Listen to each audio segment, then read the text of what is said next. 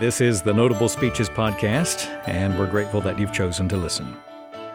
Today, a speech by author and audio producer Ken Myers, longtime host of the Mars Hill Audio Journal, which has been in production since 1993. It was a podcast of sorts long before podcasting technology, being distributed originally on cassette tapes sent in the mail. According to the Mars Hill Audio Journal website, the program encourages conversations about faith, faithfulness, and culture, and tries to describe what cultural life, its practices, beliefs, and artifacts, might look like if it was the product of thoughtful Christian imaginations. Earlier in his career, Ken Myers was the arts and humanities editor for Morning Edition from National Public Radio. He is also the author of the book All God's Children and Blue Suede Shoes subtitled Christians and Popular Culture, published by Crossway. This address by Ken Myers was recorded in April 2019 at a Christ and Culture lecture event in Bangor, Maine. His speech is titled In Light of the Logos Creation, the Incarnation, and the Christian Imagination. What I hope to do tonight is to introduce some connections between central theological themes that address our earthly human experience. And that aspect of cultural life which involves imagination. And imagination is a much bigger part of our life than is just restricted to what we call the arts. I've been involved with the arts one way or another since I was in college, actually before that, but I, I majored in film theory and criticism, and involved in film production in college, and then went to work at National Public Radio as a producer in their arts and performance department. And while I was in college, was struck by the conflict between Christians and the arts at the time, and that began a lot of my intellectual musings, trying to understand why there was such a uh, antithesis between faithful Christians on the one hand and uh, the world of the arts. Fundamentalists and evangelicals in the 20th century were not known as great enthusiasts for the arts or champions of the imagination. They typically treated cultural life in general as something deserving of suspicion and quarantine. American churches have been very attentive to spiritual and moral matters, but have tended to surrender most aspects of cultural life to secular and often anti Christian forces. American Christians are sometimes shocked that they live in such a faithless culture, and yet for decades they practiced an effectively cultureless faith. Or to adjust my terms a bit, modern Christians have often affirmed a worldless faith, that is, a faith that has very little to say about our life in the world, even as they have allowed a faithless world to take shape. Unintentionally, modern Christians gave permission to the world to be faithless by accepting the notion that the gospel is a private and personal matter and not a public and cosmic message. Shortly after I finished college, I uh, somehow got a job at, at NPR at the national headquarters in Washington. In this first job that I had, I was editing interviews and commentaries by and about some of the most creative people in the world. And during that time, I was also very active in the church I'd been attending with my family since I was in fifth grade. And this meant that I was spending Monday through Friday with people who were intensely involved in the arts, but generally indifferent to, if not actively suspicious of, the beliefs and practices of Christians. And on Sundays, I worshiped and fellowshipped with people who regarded the arts and artists nervously and sometimes with hostility. Another way of describing this experience is that on Sundays I spent time with people who believed in creation, while during the week I worked with people who believed in creativity. My church friends were deeply committed to the first clause of the Nicene Creed I believe in one God, the Father Almighty, maker of heaven and earth and of all things visible and invisible. My friends in church believed in a creator and they described the world as a creation, but in general, I think they were more eager to defend the fact of creation than they were to explore the consequences and ramifications of creation's nature and meaning in their everyday lives. Meanwhile, my colleagues at NPR were almost all people who did not order their lives around belief in a maker of all things. But they did believe, and for some of them in an almost religious way, they did believe in creativity. In fact, many of them may have been willing to ascribe redemptive power to human creativity made evident in the arts. And I began a lifetime of reading and study trying to understand how we'd gotten here. How was it that the church had generally allowed its concern with redemption to eclipse the theme in both Old and New Testaments of the goodness and givenness of the creation, and with the consequences that this has for human creativity? And meanwhile, how was it that modern Western culture outside the church had abandoned its belief in a creation that was ordered and given meaning by its maker? uh, even as it tried to sustain a belief in human dignity and creativity. So even though my church life and my life in the arts seemed to be animated by opposing assumptions, I gradually came to realize that they both suffered from a diminished and atrophied appreciation for the meaning and meaningfulness of creation, for the way in which the meaningfulness of creation takes the shape of beauty. Modern Christians, much like ancient Gnostics, have often assumed that they could relate to God entirely apart from any thoughtful and deliberate relation to creation. Modern secularists, meanwhile, assume that they can relate to creation, which they relabel nature, without recognizing or honoring the Creator in any way. For both sides, creation tends to become raw material, natural resources, meaningless stuff that awaits human creativity to achieve value and significance. So, what is denied by unbelievers and neglected by many believers is the fact that creation is an epiphany. Creation is a revelation of God's glory and goodness. The heavens declare the glory of God, and God's eternal power and divine nature can be perceived in the things he has made. Throughout the scriptures, especially in the wisdom literature and the Psalms, creation is depicted as an active and evident witness to God's identity, and it bears witness in a chorus of worship. Psalm 89 reads, The very heavens shall praise thy wondrous works and thy truth in the congregation of the saints. The heavens and the earth are depicted as testifying to God's nature, to his works in history, and to his coming triumph over evil. In Gerard Manley Hopkins's wonderful poem, God's Grandeur, and I mean wonderful in the strictest sense of the word, it's a poem full of wonder. He begins by insisting the world is charged with the grandeur of God. And he goes on to suggest that modern men and women fail to perceive the revelation that's offered in nature because we're so preoccupied with practical matters. All is seared with trade, bleared, smeared with toil, and wears man's smudge and shares man's smell. Where the scriptures present creation as a beautiful epiphany and the dynamic origin of imaginative activity, modern culture and sadly many modern Christians see creation as material to which we do something, but not a source from which we receive something.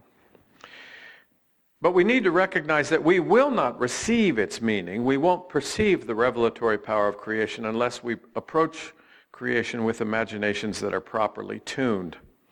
Canadian philosopher George Parkin Grant once noted that North Americans tend to lack, quote, the recognition that our response to the whole world should not most deeply be that of doing, that is, of doing something with it, nor even that of terror and anguish, but that of wondering or marveling at what is, being amazed or astonished by it, or perhaps best in a discarded English usage, admiring it.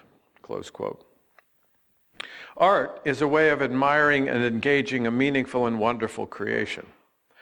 God presents us in creation with materials and forms that artists transform but they're always tethered to some order that's implicit in creation.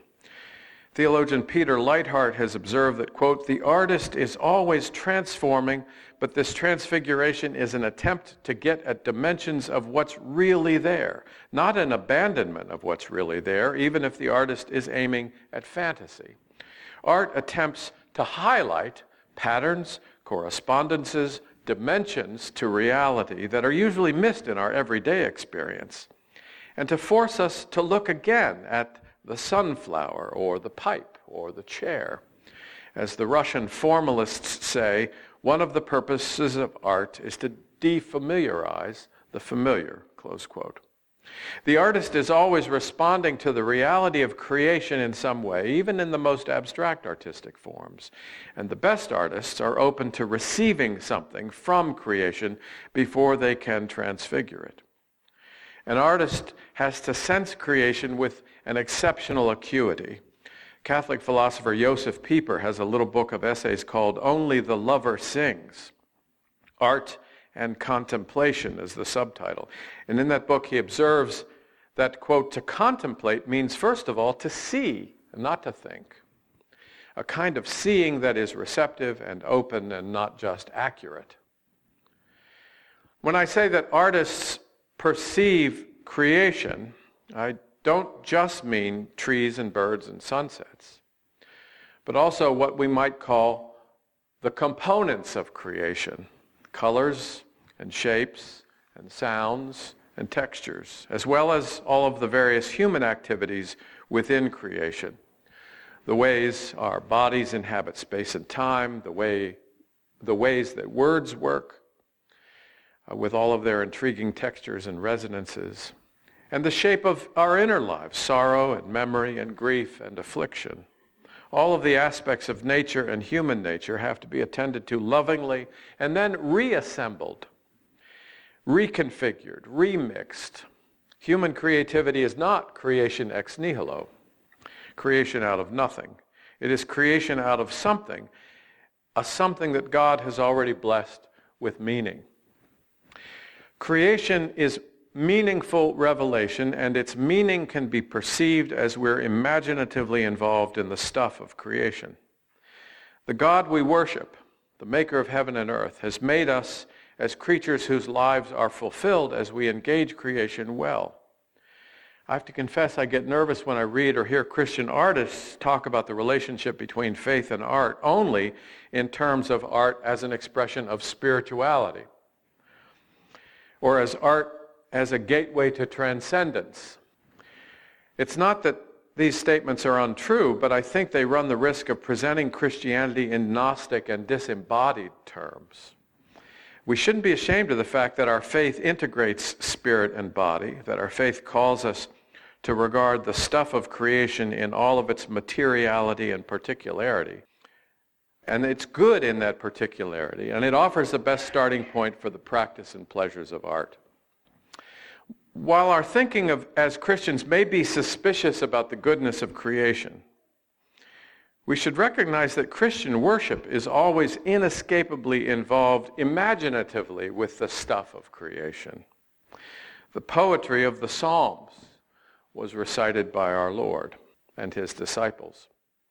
Music was a part of Christian worship, at least since choirs of angels greeted the nativity of the incarnate Christ, and possibly earlier, whether Mary sang her remarkable song inspired by her miraculous pregnancy or simply spoke it, we don't know, although it's still sung week after week in churches around the world. And artful expressions in worship have been present in less obvious ways. It's notable that the communion table contains bread and wine, not wheat and grapes. It's not organic material in its most natural state that serves as a memorial meal uniting us to God. Bread and wine are the product of human creativity, not simply of God's blessing of the harvest. Even grain and grapes require attentive care to bring them to fruition, and wine is an even more artful product. Bread demands attentiveness to the details of creation. Bakers and vintners aren't people we usually think of as people involved with the arts, but the work they do has a lot in common with the work that artists do. They take the stuff of creation and they transform it into something delightful and beautiful. Bread, wine, and art can all serve practical purposes, but they often go beyond necessity toward delight. Peter Leithart, again, has observed that art is a making that imitates the making of God, and it is most godlike when it is purely gratuitous, when it is not meeting a need. The creation is gratuitous. It's not something God needed to do. But we rejoice and give thanks both in worship and in the arts that he chose to do so. In worship, we honor the Creator for the gift of creation and of salvation. In works of art, we imitate God's act of delighted and gratuitous making. And in the Lord's Supper, we receive a great feast, a table set for us not because we deserve it or even because we need it. God's salvation could have been less extravagant, more perfunctory than a feast just as the wine that Jesus made from water could have been merely passable rather than notably fine, as the wedding guests judged it to be. The gifts that God gives are given generously as well as gratuitously. When we receive a great gift, we're delighted in the gift and in the generosity of the giver. And so it is with the reception of a powerful work of art. When I hear a thoughtful and attentive performance of a carefully crafted piece of music, or when I watch a masterfully constructed film, I often have that sense of gratitude, not just to the performers and the composer or the director and the actors, but to God. Grateful that I live in a world where such joys are possible. And the gratitude felt by the recipients of a gift resonates with the delight that is known by the giver of the gift. Artistic imaginative, creative activity is not simply a pleasant and rewarding ornament that we might use to decorate our lives or to make them less boring. Rather, artistic activity is evidence to us of the kinds of creatures we are, the kind of creator that God is, and the kind of world in which he's placed us to love and serve him as we exercise our stewardship over that world. Art provides us with ways of perceiving reality aright but not all art does this or does it well. And not all of us have allowed our imaginations to be disciplined to encourage that perception. Just as our thinking can be captive to worldly conclusions, so our imaginations can become preoccupied with novelty or with artistic expression that's merely interesting or flattering or trivializing. At an arts conference back in 2003 at Seattle Pacific University, poet Dana Gioia, who later became the chairman of the National Endowment for the Arts, insisted that, quote, art is a distinctive and re- irreplaceable way of knowing the world because it alone, unlike science or philosophy, uses and engages the fullness of our humanity. Art simultaneously addresses our intellect, our senses, our emotions, our imagination, our intuition, our memory, and our physical body. Not separately, but together, simultaneously, holistically. This capacity of art to engage us with the world is lost on many modern people, Christian or non-Christian, because today, many of us treat art largely as a therapeutic thing something that enables a sense of happiness or well-being, something that makes us feel better, rather than something that actually helps us understand the order that's present in creation. Now, this word imagination that we associate with the arts, the word imagination is often assumed to refer to making something up. That's not really what imagination is or does. The imagination most basically, enables us to perceive the meaning of things. Imagination is a receptive organ before it's a creative organ. It's, that is, we receive things, we perceive things through imagination. Imagination allows us to take the things that we perceive through our senses, our sight and hearing and touch, and to convert them into a recognition or knowledge of something that transcends mere sense experience. Thomas Howard, another writer who's written very perceptively about imagination, a book called Chance or the Dance, he says it's common enough for us to think of imagination as something for the poets or if it has anything to do with us, as brought into play only in our reveries when we dream of flying away to some fruited island in a tropical sea. But it is more than that. It is something that is at work in us every moment of our lives, sleeping and waking, and that shapes every thought we have about ourselves or anything else. Imagination is the recognition of likenesses in things and ultimately likenesses between lower things and higher things. We don't think of imagination typically as a way of knowing because we've inherited an enlightenment ideal of detached knowledge, analytic knowledge, knowledge that's more like the way computers know. And that enlightenment ideal tended to produce a very severe sense of alienation from creation, a breach between the knower and the known. And that really planted the seeds for the devaluing of art and imagination. But from the standpoint of Christian belief, the alienating account of how we know creation given by the Enlightenment misrepresents our nature and the nature of nature. It's out of keeping with the biblical account of the kind of creatures we are and the kind of world God has placed us in. Art presupposes a coherence and an intelligibility in creation, even when artists deny creation those qualities. Works of art work because the world is a creation, not simply a meaningless cosmic accident. And even people who believe that the world is a product of chance and not a dance, to allude to Tom Howard's book title. Even people who do believe that the world is a product of chance often can't help when they work creatively to behave otherwise. That fact came up in an interview I did years ago with Richard Wilbur, one of the greatest American poets, I think, of the, of the 20th century. And Wilbur and I talked about the centrality of metaphor in poetry, how poetry works by likening one thing to another. So, for example, in Psalm 1, we read that a righteous person is compared to a tree, sustained in its life and its fruitfulness by life-giving water. Wilbur said to me, the power of metaphor, quote, puts almost every poet in danger of being religious if anything may be compared to anything else, if the world can be seen as a linkage of similes and metaphors and figures, then poetry itself comes very close to declaring that all things are co-natural. That is, they are all of one nature. And that brings you to the threshold of saying that all things have had a maker. But consistent denial of the fact that the world is charged with the grandeur of God can also undermine the work of the imagination. When recognition of the divinely gifted meaningfulness of creation is lost, then art becomes difficult, if not impossible. And that's a fate that Friedrich Nietzsche lamented in the late 1870s. Nietzsche, the one who said God is dead and who reflected painfully on the cultural consequences of the loss of confidence in the existence of God. He once wrote, With profound sorrow, one admits to oneself that in their highest flights, the artists of all ages have raised to heavenly transfiguration precisely those conceptions or those beliefs which we now recognize as false. And here he's referring to the core beliefs of Christianity.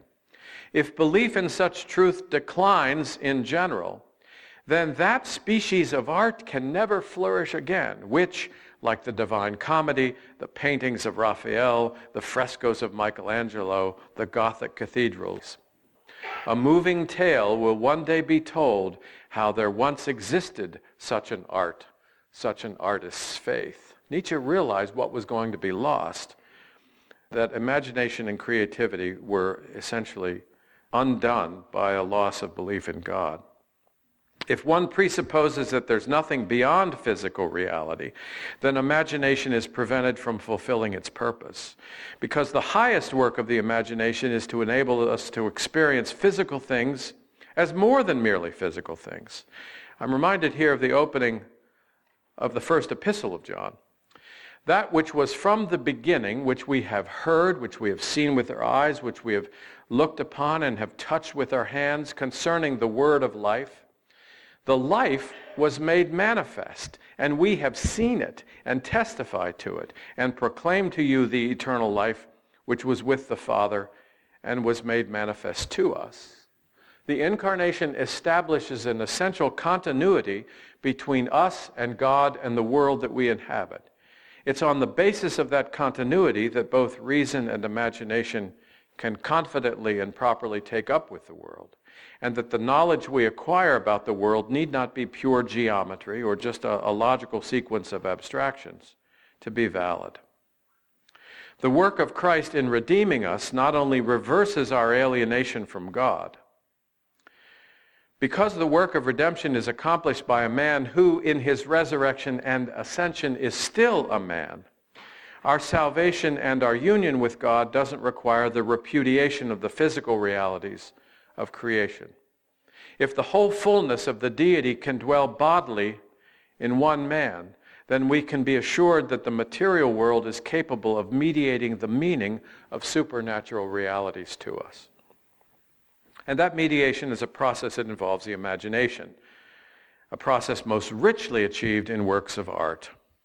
So affirming the incarnation and delighting in the incarnation is an important step in reclaiming confidence in the capacities of the imagination.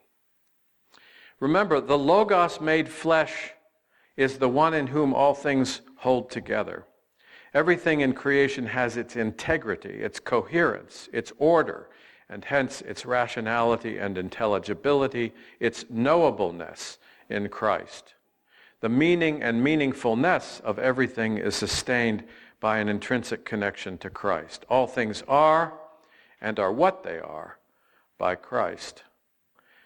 Pope Benedict, in a Christmas sermon in 2008, said that what John calls in his gospel in Greek, logos, that word can also mean the meaning Thus, we can understand John's word as the eternal meaning of the world made himself tangible to our senses and our minds. We may now touch him and contemplate him. The meaning that became flesh is not merely a general idea inherent in the world, it is a word addressed to us. The Logos knows us, calls us, guides us. Christ, the Logos, is the source of the world's intelligibility, its perceptible meaning. And the human imagination is the organ of meaning, the faculty whereby we recognize that intelligibility. But in closing, let me stress we cannot merely recognize the meaningfulness of creation, we can wonder at it. We can marvel at it. We can take great joy in it the meaningfulness of creation takes on the form of beauty, not just rationality. And the experience of beauty, enabled by the imagination of the artist and the recipient of the art, can be a way to God, the source of beauty. A secularized and materialistic society has no adequate way of accounting for the experience of beauty. As unlikely as it may sound, Christians are the best candidates to be custodians of beauty and nurturers of the imagination. We haven't done a very good job in that regard in recent decades, either because of suspicion or indifference. But we're living in a time when more and more people suffer from despair, in large measure, I believe, because they believe that the idea of a meaningful life is ridiculous. In the midst of this quest for meaning, I think Christians need to commit themselves to the cultivation of faithful and attentive imaginations and to the recovery of confidence in the power of beauty. And in those commitments, I believe that we can make more compelling our witness to the Word made flesh and to the love that He has for the wonderful world that He has made. Thank you very much. Author and audio producer Ken Myers speaking in April 2019 in Bangor, Maine. To make a comment or offer a suggestion about the Notable Speeches podcast, email us feedback at notablespeeches.com. And we invite you to follow us on Twitter at Notable Speeches. If you haven't yet subscribed to this podcast via a podcast app, we hope you'll do so. Thank you for listening. I'm Joseph Slife.